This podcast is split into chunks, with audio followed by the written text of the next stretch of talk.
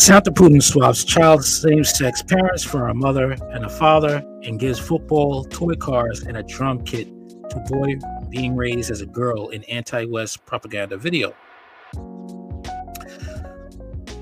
Russian President Vladimir Putin has been portrayed as Santa in an anti Western propaganda video released on the country's social media. The film, made by a production company called Signal, depicts Santa Putin swapping a photo of a child's same sex parents for one of a mother and a father, and gifting the boy being raised as a girl football, toy cars, and a drum kit. The video feeds into Russian prejudices about Europe and the United States, which have been fueled by pro Kremlin propagandists during the war in Ukraine to frame the conflict as a clash of values between Russia and Ukraine's Western allies. Everything said there was the truth. Okay. Um, I, I don't, I don't see where was the lie. Please tell me where is the lie. The clip has been surging on social media in Russia since it was posted, providing a propaganda boon for a Russian leader. As it was embarrassingly revealed, China's Xi Jinping demanded a written explanation from Putin uh, when he plans to end his war in Ukraine, and as his war stretched past its 300th day. Okay.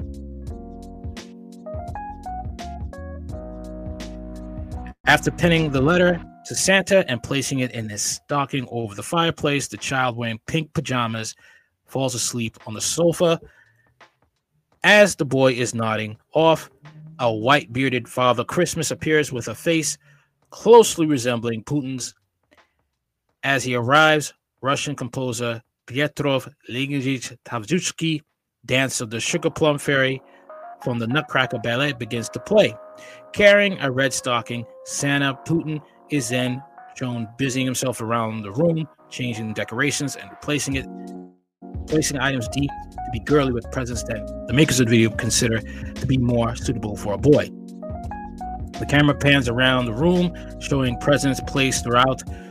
The these include the boy's shoes and other clothing, other male clothing, a football, a miniature drum set, as well as a statue of Jesus on the cross nailed to the wall. This is likely a nod to Russian propagandists, often discussing a perceived erosion of Christian values in the West. The boy was also shown praying in the earlier clip. The presidents have replaced all the girly items, such as the clothing, that were scattered around the room before Putin's Santa arrives. Meanwhile, there are far more Christmas decorations with dozens of lights seen flashing in the room. All right. And basically, what can you say? All right. The parents don't have any rights in this country, in America. All right. Where, you know, in certain parts of this country, if you try to stand for your kids' rights and protect them, they could take your child away. It's been happening for years. All right. We're living in dangerous times, and Putin is just showing what he is protecting his people from when he's fighting Ukraine. I can't blame. Yes, he has done some bad stuff, but Ukraine, all right, has openly, openly shown that they are Nazis, openly shown that they are for immoral behavior. Okay. There's even videos out of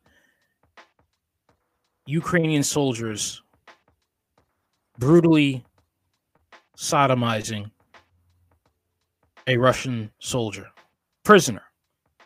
Yet the Russians, they are more humane with their prisoners. Okay.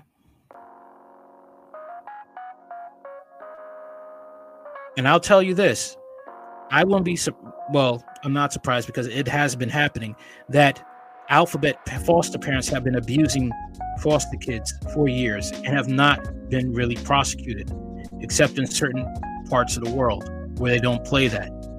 There's a reason why also Russia has banned same sex adoption.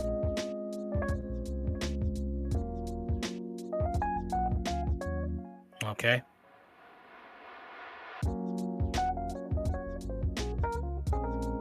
So once again, I really can't uh I can't knock him for what he's doing.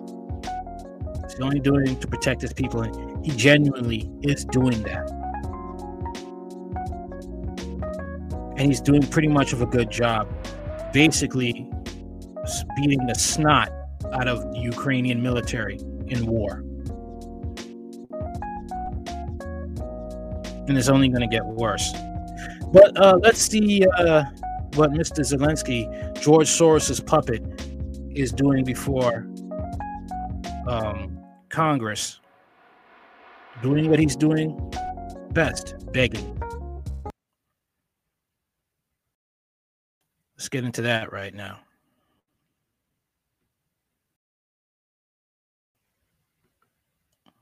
Here we go.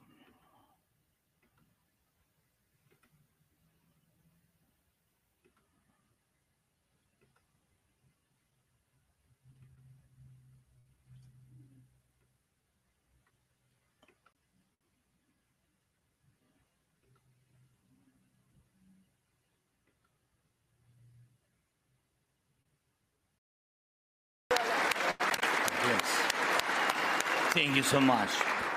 That, thank you. It's too much for me. All this for our great people. Thank you so much.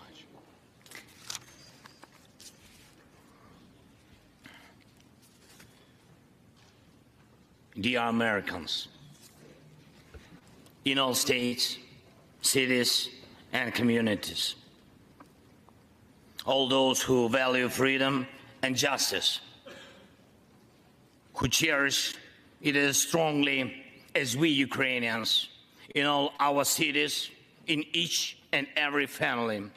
I hope my words of respect and gratitude resonate in each American heart. Madam, my tax dollars are being used to fund Ukrainian Nazis who brutalize their own people, high off of drugs. Hmm. And we're doing possibly God knows what before this war was actually became public to minority immigrants in Ukraine. Vice President, I thank you for your efforts in helping Ukraine. Madam Speaker,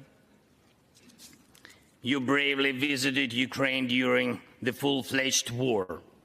That's a black woman up there, too. A black woman's up there. And she's a, and she's just silent being up there hearing this man speak lies. A man who, if you tell the truth about what's going on with Ukraine and those Nazis, he puts you on a kill list. There's no freedom in Ukraine. And, you know, black people who side with this, I want you to know they side with trying to not only free, trying to, uh, they trying to win against Russia. They want the right to destroy you and kill you. All right. And those of you signed with Kanye West, I really want to know why do you do that? This man is for Hitler. And Kanye West is for Hitler. You should be denouncing Kanye West. Because this is this man embodies Hitler's work in our present day. This man is a little Hitler.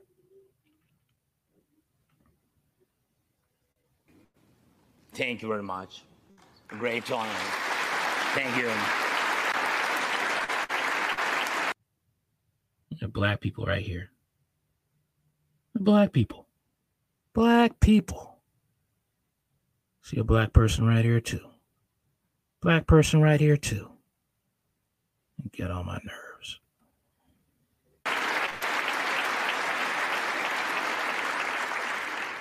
Great privilege to be here.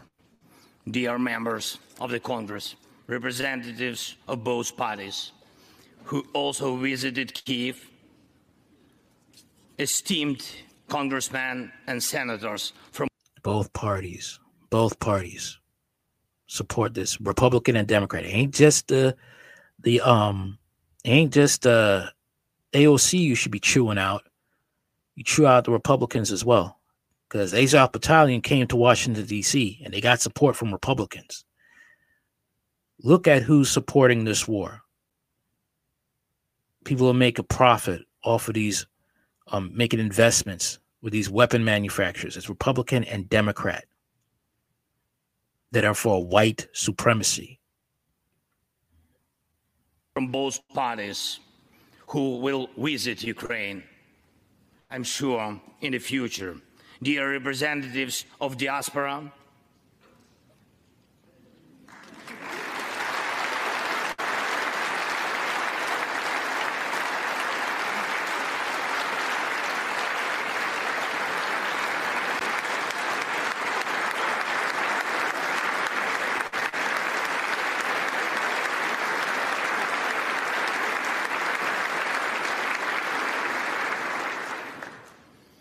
present in this chamber and spread across the country, dear journalists.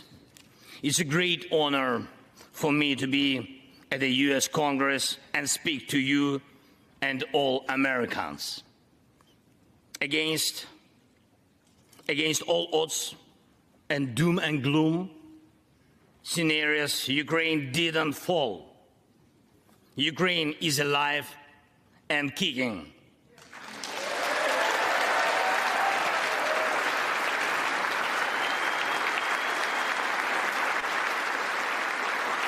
You. It's alive and kicking barely. You're making it sound like they fought a great battle and they're still alive. They're victorious out of their own sheer will and might. No, no, no, no, no. You lost 100,000 Ukrainian military servicemen.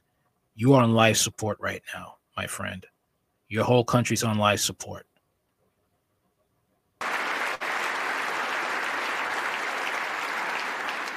And it gives me good reason to share with you our first, first joint victory. We defeated Russia in the battle for minds of the world. We have no fear, nor should anyone in the world have it. Ukraine's gained this victory, and it gives us courage, which inspires the entire world. Americans gained this victory, and that's why you have succeeded in uniting the global community to protect freedom and international law. Europeans gained this victory, and that's why Europe is now stronger and more independent than ever. The Russian tyranny has lost control over us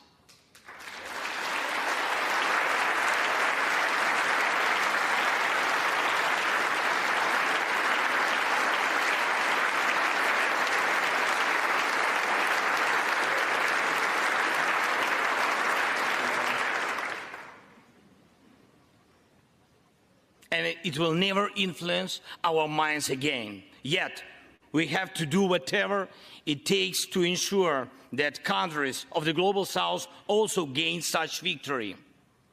I know one more, I think, very important thing.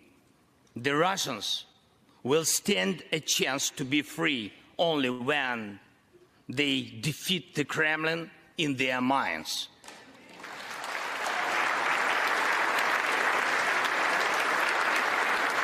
Yet, the battle continues, and we have to defeat the Kremlin on the battlefield. Yes, this battle is not only for the territory, for this or another part of Europe. The battle is not only for life, freedom, and security of Ukrainians or any other nation which Russia attempts to conquer.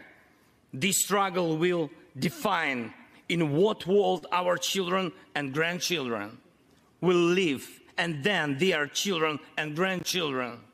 It will define whether it will be a democracy of Ukrainians. And the mock, you put bullets in people's heads if they don't agree with you, if they don't put out the, the press that you like. Democracy, you're trying to revive Hitler's dream of world domination. And for Americans, for all. This battle cannot be frozen or postponed. It cannot be ignored, hoping that the ocean or something else will provide a protection. From the United States to China, from Europe to Latin America, and from Africa to Australia, the world is too interconnected. And why you want Africa to help you out? You're very much against Africans. You don't like Africans. You want to keep them there, try to force them to fight in your war against Russia. You tried to keep them there, but you made sure you treated them like animals, mainly the you know women and children.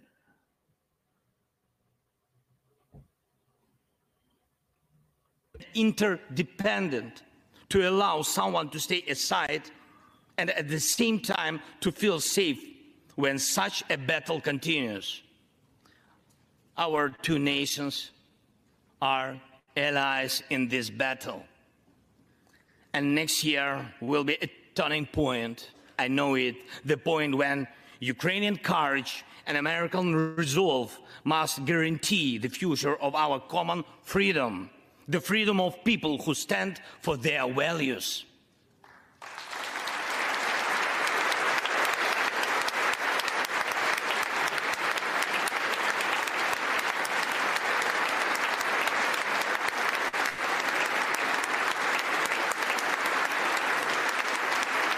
Ladies and gentlemen, ladies and gentlemen, Americans, yesterday before coming here to Washington, D.C., I was at the front line in our Bakhmut, in our stronghold in the east of Ukraine, in the Donbass. The Russian military and mercenaries have been attacking Bakhmut nonstop since May. They have been attacking it day and night, but Bakhmut stands.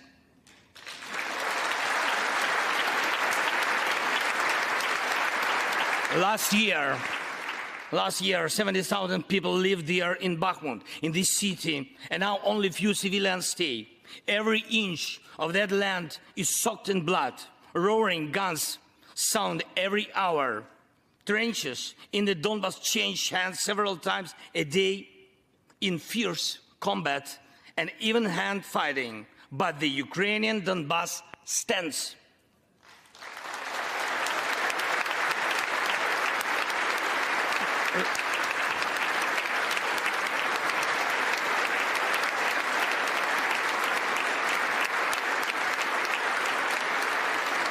Russians, Russians use everything, everything they have against Bakhmut and other our beautiful cities.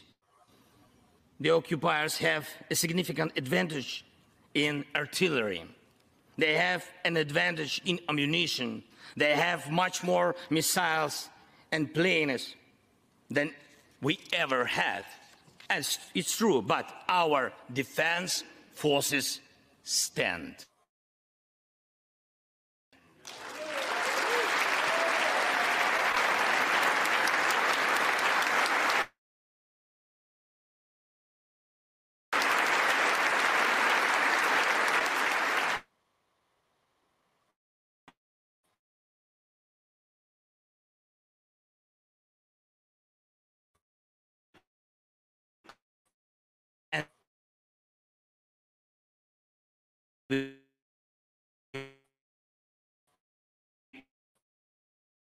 Oh.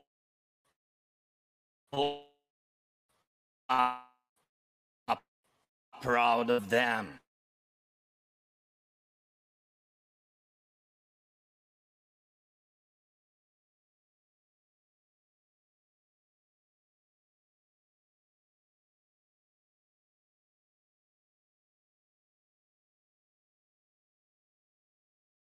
Your forehead.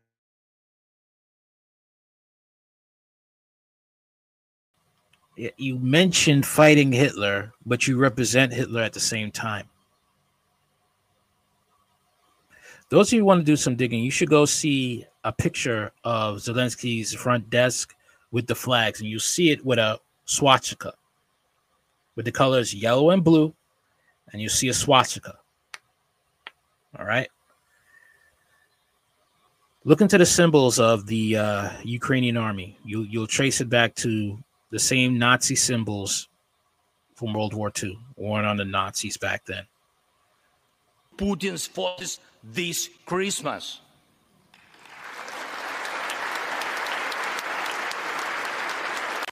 Ukraine, Ukraine holds its lines and will never surrender.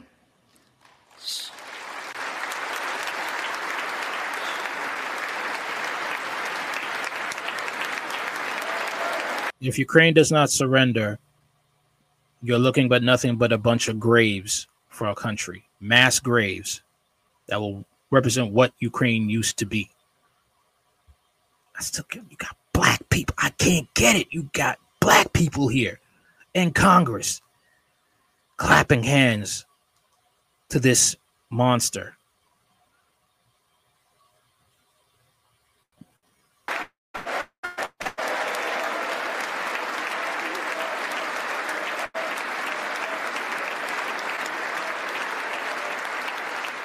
So, so here is the front line.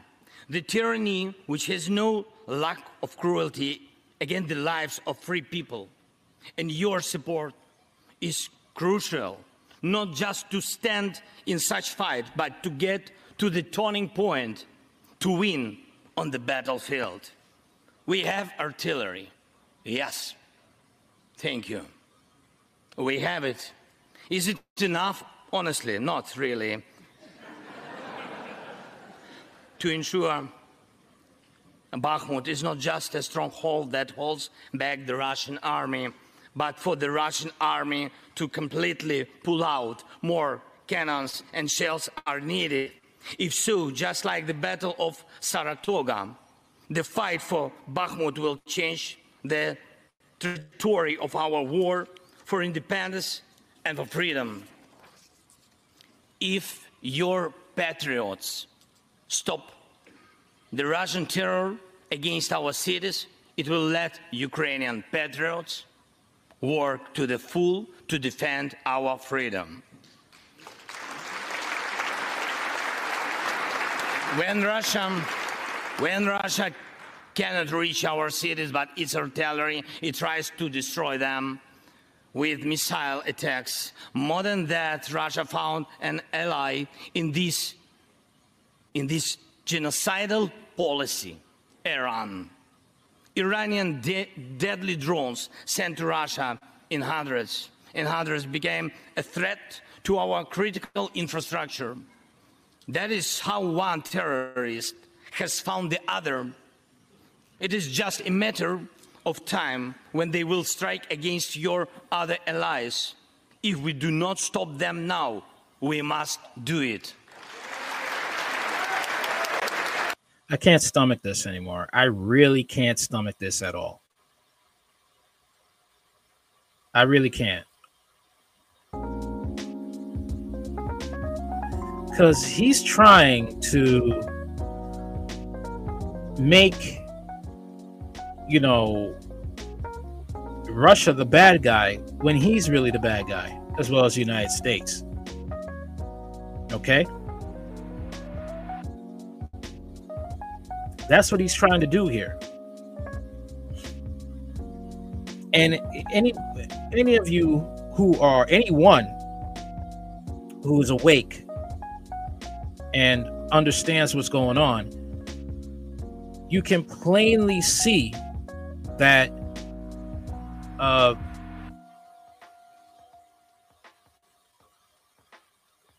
this this is a lie.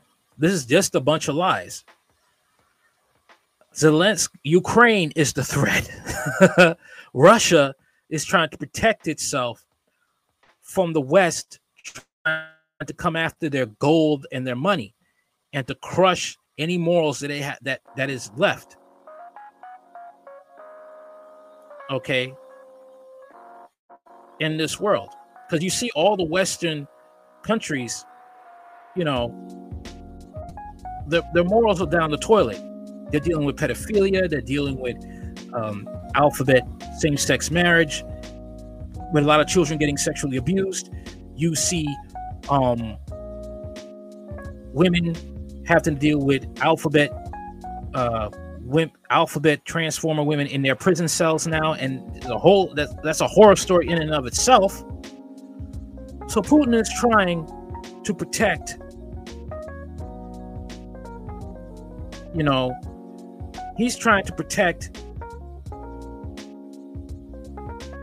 his way of life and his people, which is being crushed here in America. And the more you find out about things, the more it, it's it's like you're playing Wolfenstein and it's a game that you don't want to play. I don't know if any of you have you know, people who are gamers and they played the game Wolfenstein. I forgot the name, Shadow of the Colossus. And that's like in a time where uh, Hitler won the war, World War II, and now life is totally screwed up. All right, especially for minorities. And this is what, um, and this is what it's, it's slowly coming down to. As I said, I said before, all right, Azov Battalion, neo Nazis, well engrafted into the Ukrainian military, went to the U.S. Washington, U.S. Capitol, and they got help from Republicans. Okay, that that that is something. Hold on one minute. One minute.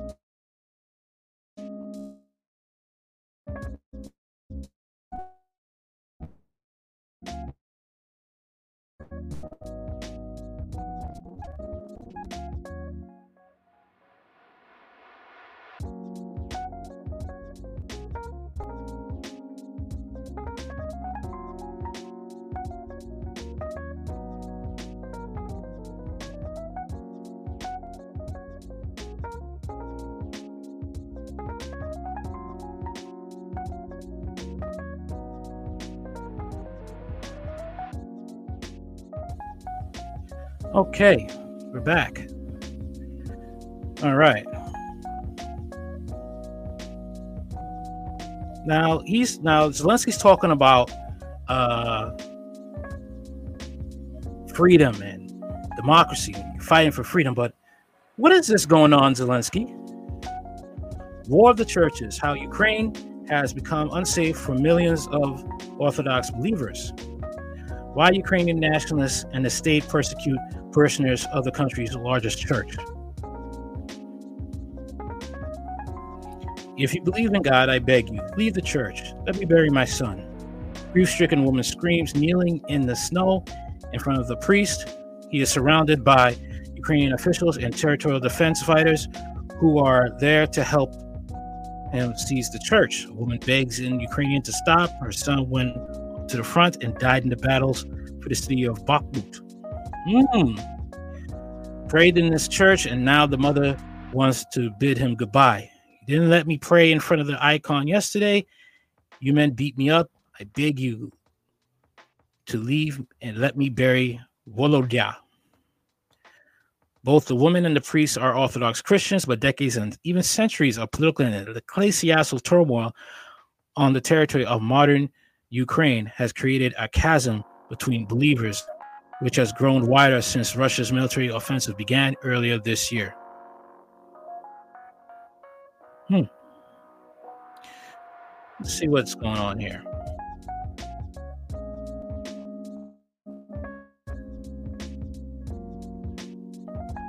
One second.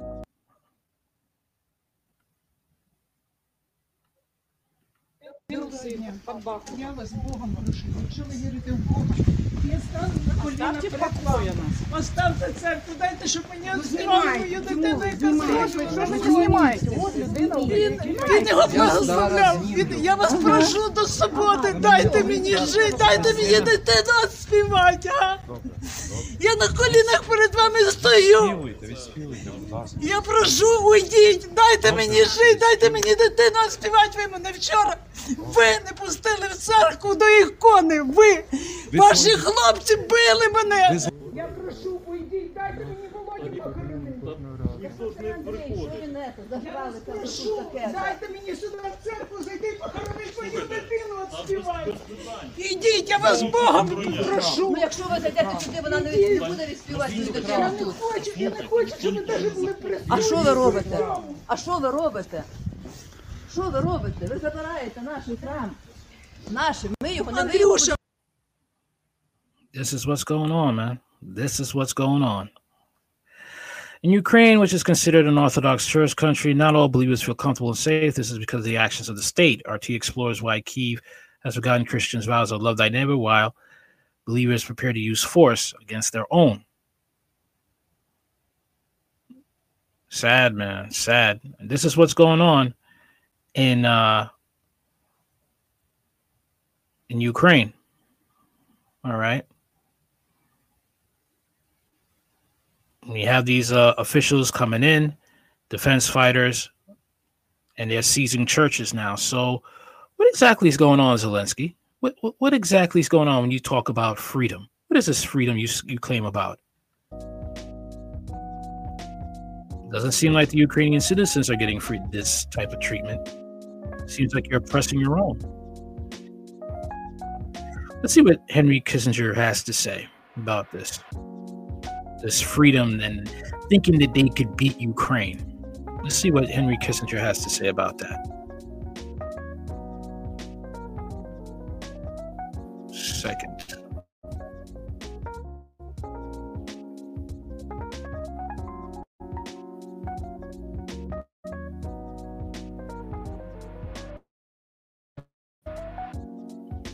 A lot of people don't want to hear that too.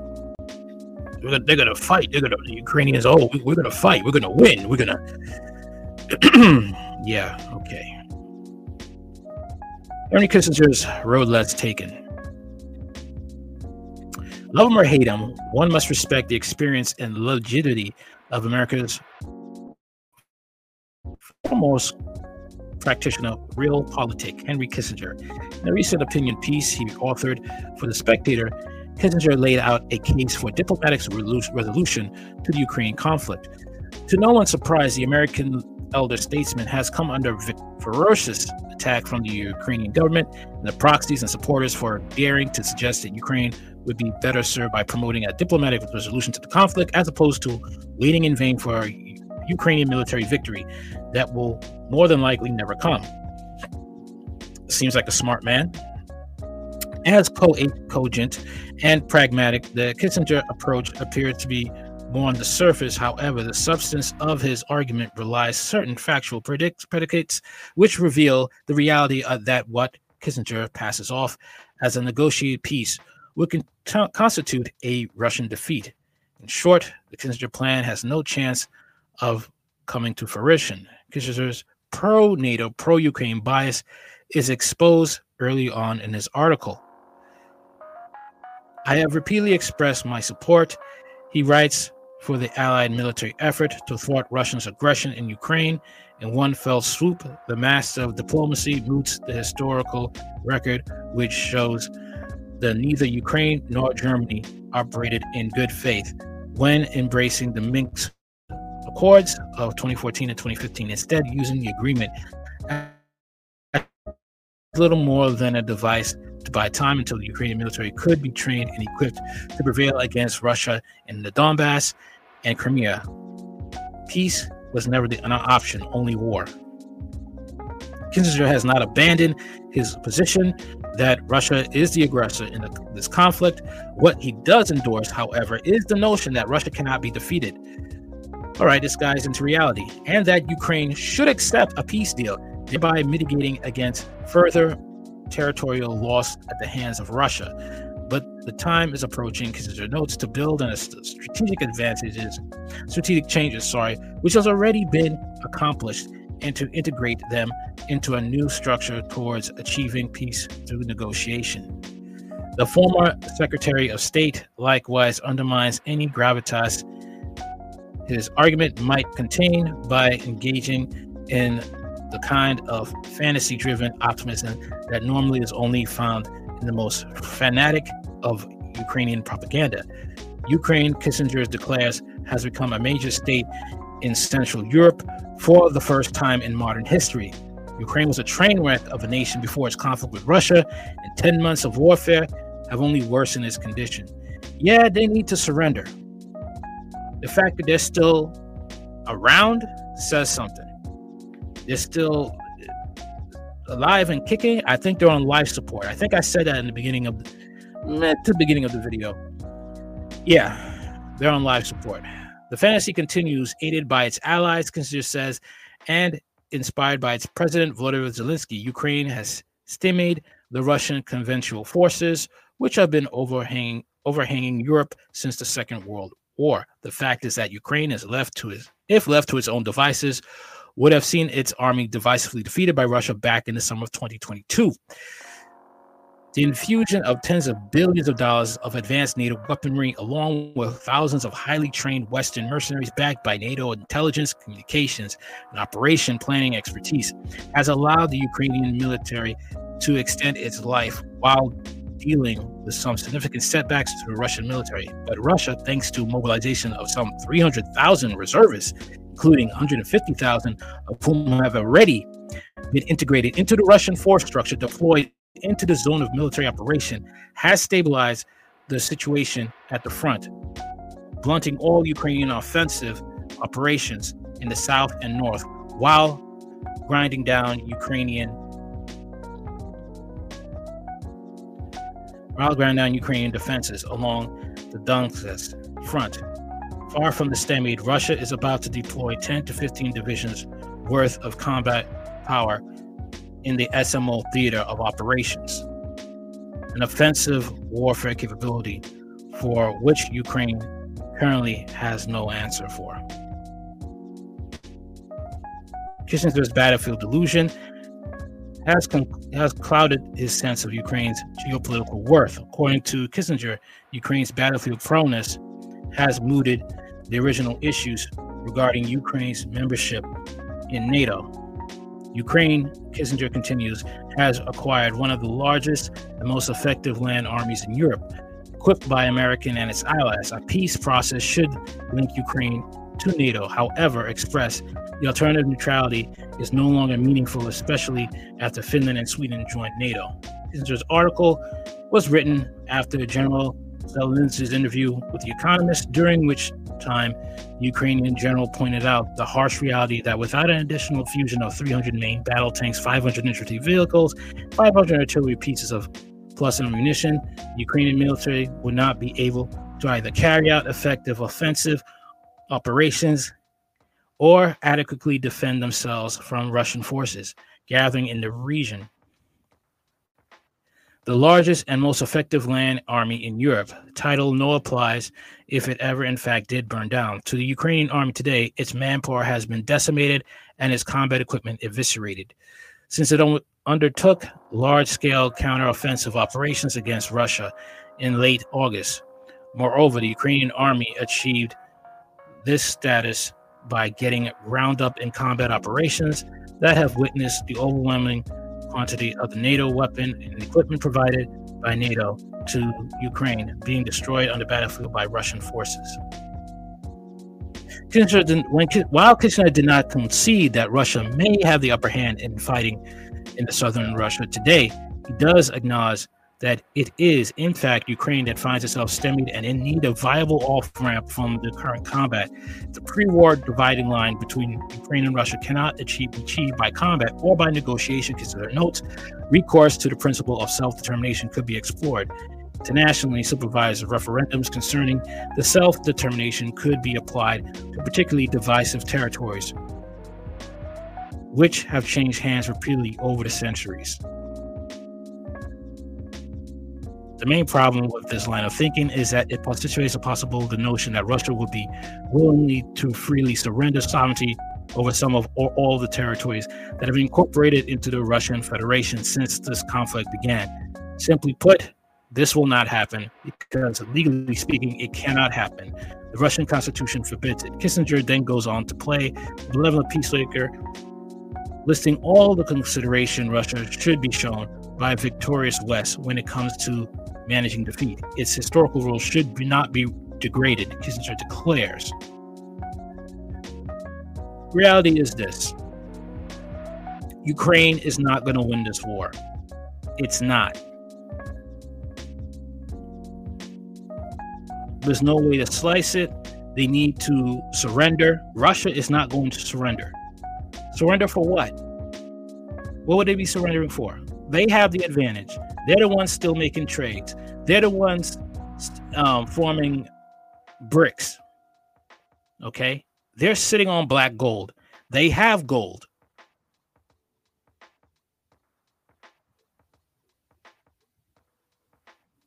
Okay. And the fact of the matter is, people are waking up to this war, that it's not good. That Western powers are backing a racist and oppressive nation like Ukraine.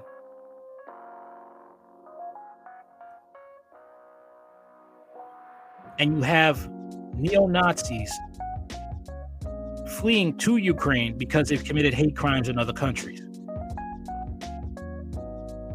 People are getting fed up. But Russia's not going to lose here. Ukraine is going to lose big because they keep trying to fight somebody that has a significant bigger advantage than them. And the United States is in some serious trouble, as well as other Western European nations. Because they depend heavily on Russia. All right, moving on.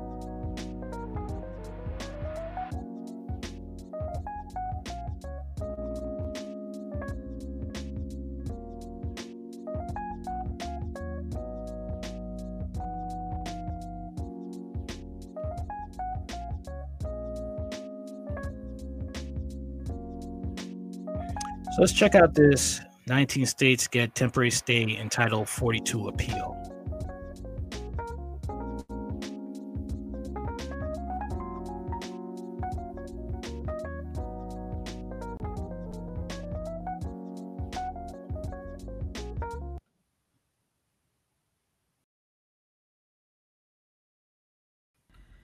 Tonight, U.S. Supreme Court Chief Justice John Roberts issued a temporary stay on the expiration of Title 42. The Trump administration policy put into effect during the pandemic allowed migrants to be expelled without letting them request asylum. It was set to lift on Wednesday. Several Republican led states, including Texas, filing an appeal to the nation's highest court Monday seeking to keep Title 42 in effect. It's going to be catastrophic not just for Texas, but for the United States of America. Buses carrying dozens more migrants rolled into New York City this morning as Mayor Eric Adams warned warned that the possible lifting of Title 42 this week would lead to a surge of asylum seekers and overwhelm the city's already overburdened systems. We are building out that which is within our span of control, but we need help from the federal and state government. Border cities scrambling to find shelter for thousands of migrants as temperatures continue to drop. City officials in El Paso, Texas, declaring a state of emergency. The White House is asking Congress for $3.5 billion in funding to assist with the influx of asylum seekers and says there is already an historic number of Department of Homeland Security agents at the border. DHS has deployed additional agents and uh, processing capabilities to El Paso, and 23,000 agents are working to secure the southern border. U.S. Border Patrol made a record 2.2 million apprehensions along the southern border this past budget year. A White House spokesperson says the administration has a quote robust effort underway to safely manage the border once the policy ends. In New York, Alexis Christoforous, ABC News.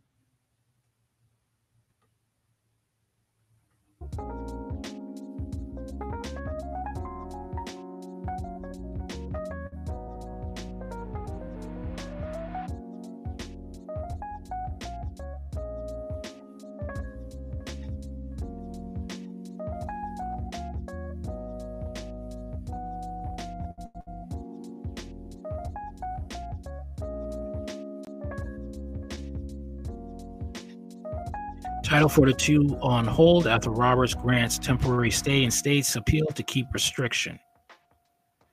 Supreme Court Justice John Roberts Monday temporarily stopped the expiration of the immigration restriction, Title 42, which was scheduled to lift on Wednesday after 19 states filed an appeal. Roberts' brief order did not discuss the merits of the case. The administrative stay gives the justices enough time to consider the state's appeal in light of the looming deadline for Title 42 to end. Roberts ordered response to his order to be filed by Tuesday. The states had asked the Supreme Court to intervene and keep the Title 42 in place, contending that not doing so would cause crisis of unprecedented proportions at the border. Getting rid of Title 42 was recklessly and needlessly endanger more American immigrants by exacerbating the catastrophe that is occurring at our southern border. Arizona Attorney General Mark Brnovich said in a statement unlawful crossing are estimated to surge from 7,000 per day to as many as 18,000 per day. The policy known as Title 42 started in 2020 under the President Trump in the early days of COVID-19 pandemic and has since been used to expel immigrants from the southern border more than 2.4 million times on the basis of public health concerns. Due to the rapid nature of expulsion, which usually takes place in a matter of hours, access to asylum and other humanitarian protections is sharply curtailed. The American Civil Liberties Union and other advocates have been waging a legal battle against the order, claiming it violates federal and international law. Monday application for a stay, the states, which mostly Republican led, again er- argued that lifting the Title 42 will create an influx of unauthorized immigrants who will unduly burden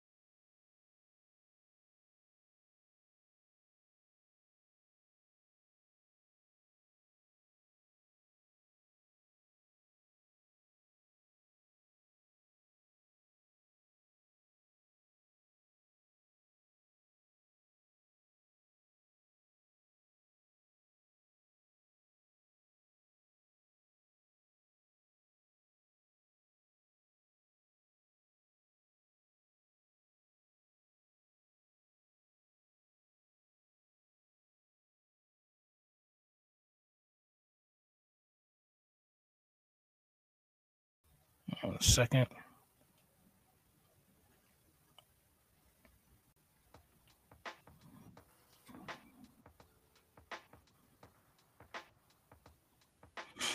Okay, so now we're going to check out uh, why TCS is in trouble now.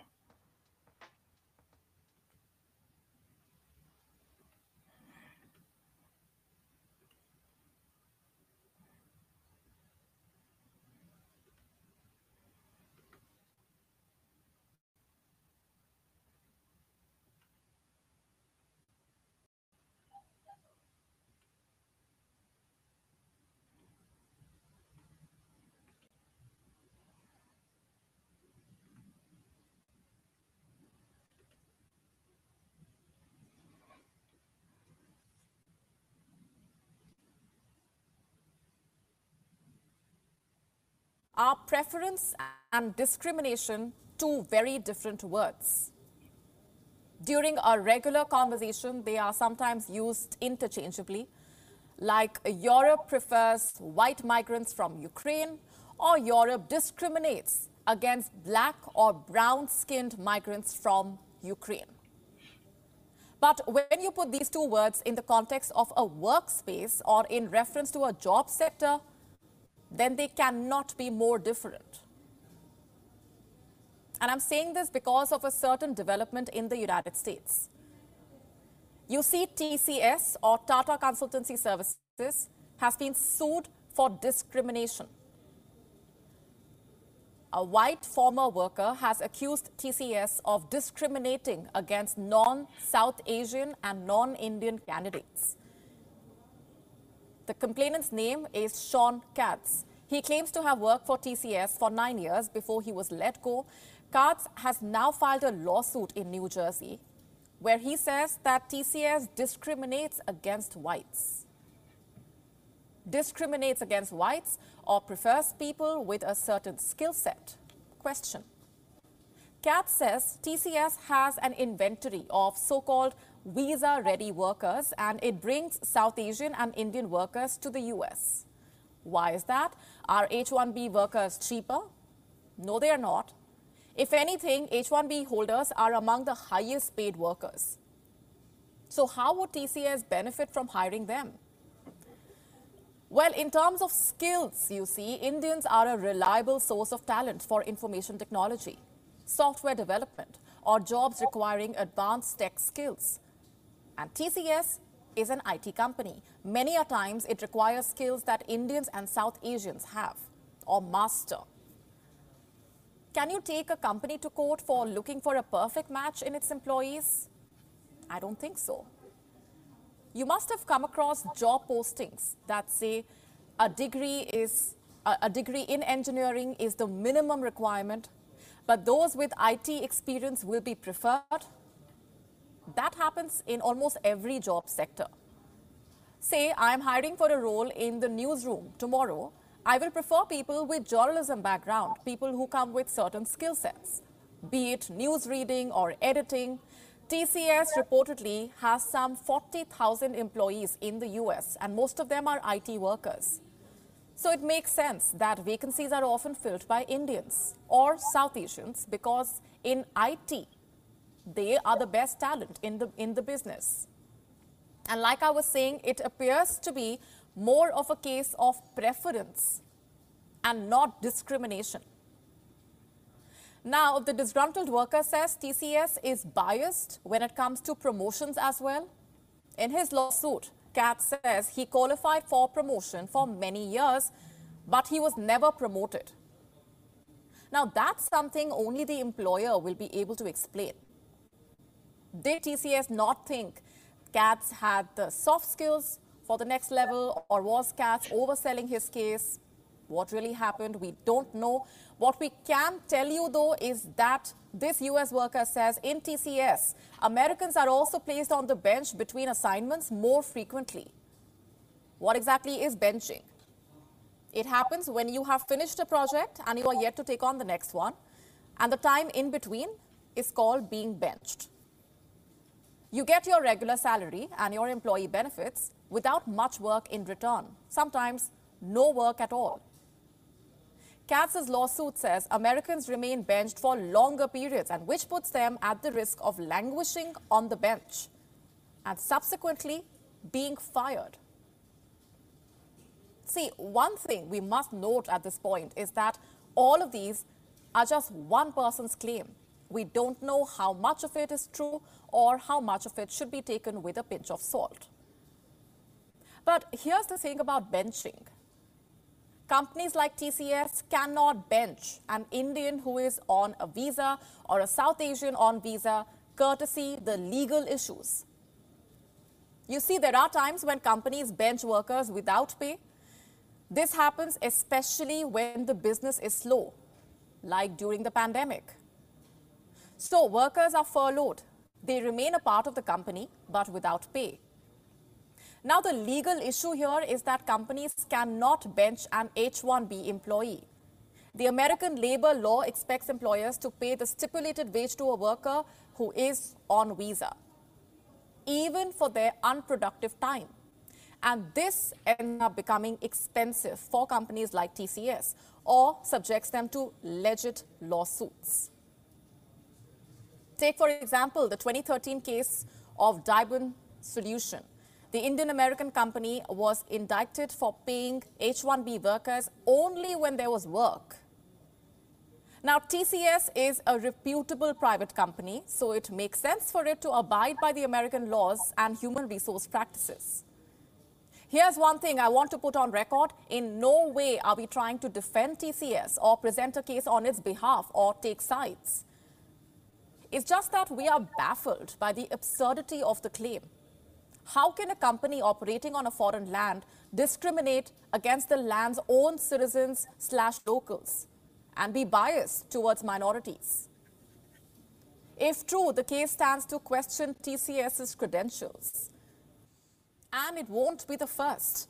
In 2015, too, TCS was slapped with a lawsuit Back then, too, the company was accused of discriminating against non South Asian workers. A white worker had accused TCS of having a substantial anti American sentiment. TCS is not alone. Other Indian IT firms like Infosys, HCL Tech, Wipro have also faced similar lawsuits. But tell me one thing do you think a country with substantial anti American sentiment can exist and operate in America? TCS has survived Donald Trump's America, also his order of buy American and hire American. Also, think about it which company will hire a candidate who needs an H 1B months, uh, wait months for his or her arrival, gamble on the chance of her getting the visa, spend on the legal costs, the paperwork, if you have talent back at home? Would it not be better to hire the local workers? We on. Okay, so they may have survived Trump's America, but I don't think they will survive much of Biden's if this keeps happening. Now, the issue here is the fact that they thought they could do this. Now, it's been already said with in, in within Indian culture that it can be very racist. All right. Numerous stories of them, you know, people who have went to India and it can be very racist, and they're very much for uh, bowing down to white culture. That's how that's how many of these nations are: Africa, um, Indian, Spanish, very much so. That's what they do.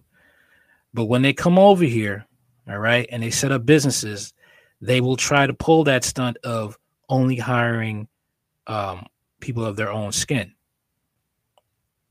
They learn from white supremacy and they want to practice the same way and think they could get away with it on foreign soil.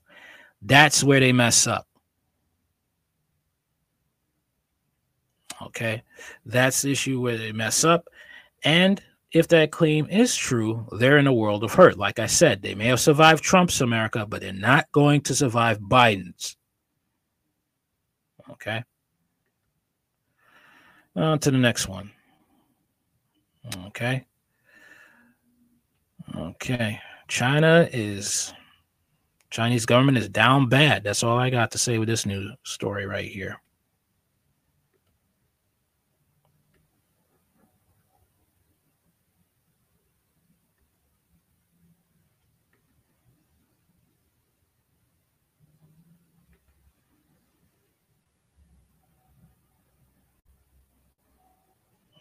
Okay, here we go.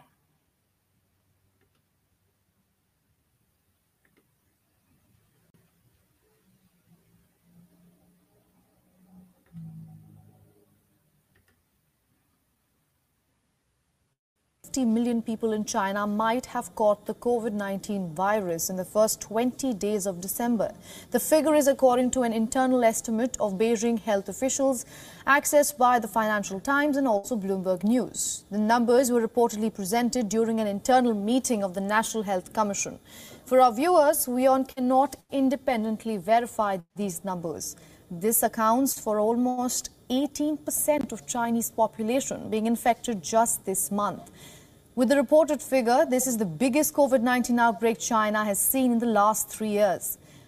The copy of the NHC meeting has been circulating on Chinese social media. Its authenticity has still not been verified, neither has the NHC addressed the issue.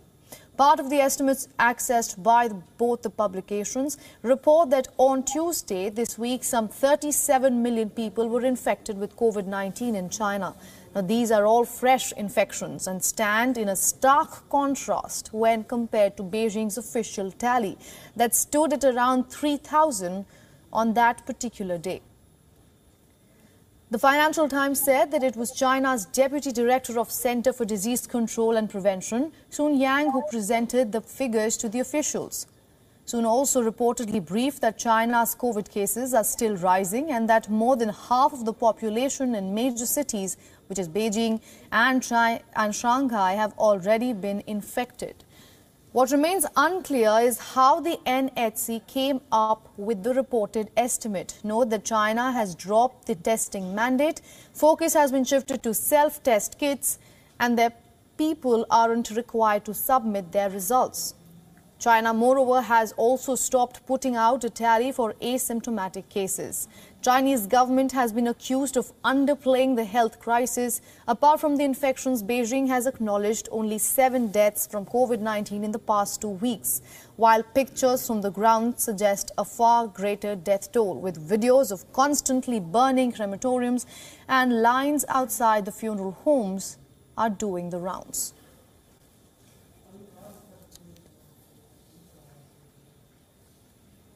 Now, for more on this, we are being joined by Einar Tangen, who is a political and economic commentator from Beijing. Welcome to the broadcast, Mr. Tangen. Now, not to alarm our viewers, but these are some very shocking figures we are getting from China. 250 million people infected within 20 days. How are you assessing this? Oh, well, quite frankly, I, I, as you said, uh, it's very difficult to know that these ac- numbers are accurate. I wouldn't be surprised if they were. Uh, the spread, uh, I live in Beijing, the spread of the of the uh, of COVID has been extremely sharp and um, very, very pervasive. In fact, I really don't know anybody who uh, either hasn't had it before or doesn't have it now. And that's the stark contrast. Three weeks ago, I would have been hard pressed to tell you anybody I know who had it who had not been abroad. But you know, uh, let's take a you know drop back a little bit and understand a few things. First off, uh, if there's in fact two, um, 250 million symptomatic cases, there's a multiple of that of, as, of that number that's asymptomatic. That could be well over uh, 40 percent. Um, and that would be a very conservative estimate. So um, it's clear that the government believes that this is a very mild variant. Um, that it will have some consequences. They're trying to sort it out, uh, but at the end, this is the uh, pathway to emerge from uh, the past COVID uh, uh, protocols. Mr. Tangen, if the cases really are about 250 million, less or more, then I want to ask you, do you think the COVID death that has been told by Beijing at seven, is this true? I I would have. I'd find it hard to believe that that's an accurate count, given the fact that uh, I've I've talked to people I know personally, and they've uh, ac- accounted for six deaths, uh, and those uh, people are here in Beijing. So um, there's also been reported deaths in the news of senior um, people, uh, a lot of people in their upper 70s and 80s, even 90s, uh, who are of course at more risk. The difficulty is how do you count those? I mean, um, you can say that it was COVID, but quite frankly, uh, a lot of people at that age, uh, they they're basically at a precipice, and a bad cold, pneumonia, any number of regular flu uh, can push them over the uh, precipice, uh, just deterioration of the body and things like that. So it's going to be, I think they're trying to figure out exactly what the death toll is and how to categorize them.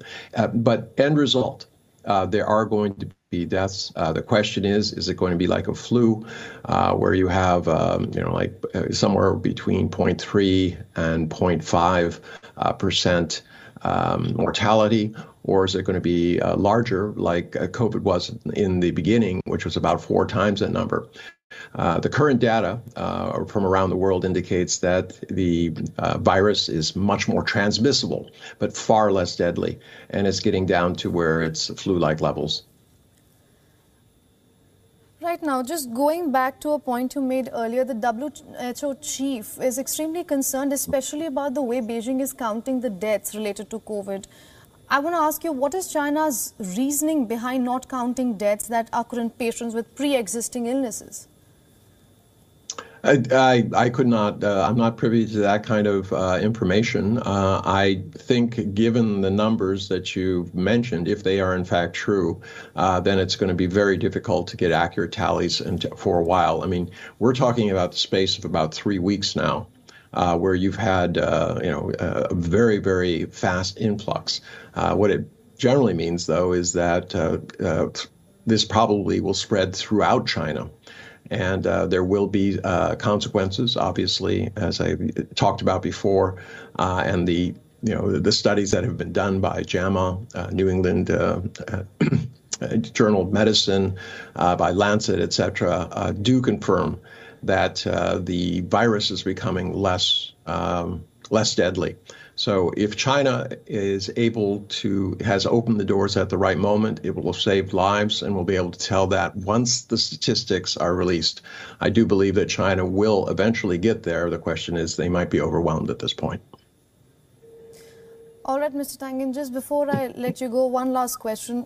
Medics in Chinese hospitals are saying, and I'm quoting here, they have been told if you test positive and experience mild symptoms, you should continue to work. Why is China trying to change the protocol that the rest of the world faces? Because these kind of outbreaks have happened in the past across the globe, but this is not the kind of directive that the hospitals have been given. Um, actually, uh, that's not technically true. Uh, Europe and America have stopped testing. Um, basically, uh, you can you can do home tests, but there's nothing out there. Although uh, Biden is concerned about a, a fresh uh, slew of cases, and he's sending uh, test test kits home, but there's no requirement to register those. So we really don't know who is symptomatic, who is asymptomatic and could spread it, and whether they have mild symptoms. I mean, I had COVID myself. Um, I had three days of discomfort, basically a fever. I didn't even take uh, medications. Um, other people I know are between one and five. Uh, a number of people were obviously infected because they were in close proximity to people who were, uh, but they were asymptomatic. So at this juncture, I believe that China believes that it has opened up at the right time and that uh, although there will be fatalities, uh, there's really no way to have it both ways. You cannot open your economy and expect that everything will be absolutely perfect. All right, Mr. Einar Tangen, thank you. Yeah, uh, Chinese government don't know what the hell they're doing. And uh, there's a reason why they're the, the the rich, the Chinese rich, they they're running away as well as um, common citizens. They're running away too. All right. Well, that's all I got for now. And um, hope that uh, this was entertaining as well as informative for you. And uh, that you like the stream. Okay. Check me out on Rumble You can check me out on uh, Twitter. All way you can check me out. You can check the description box. You can see where I'm also hanging out in these streets. Later. Like, share, comment, subscribe.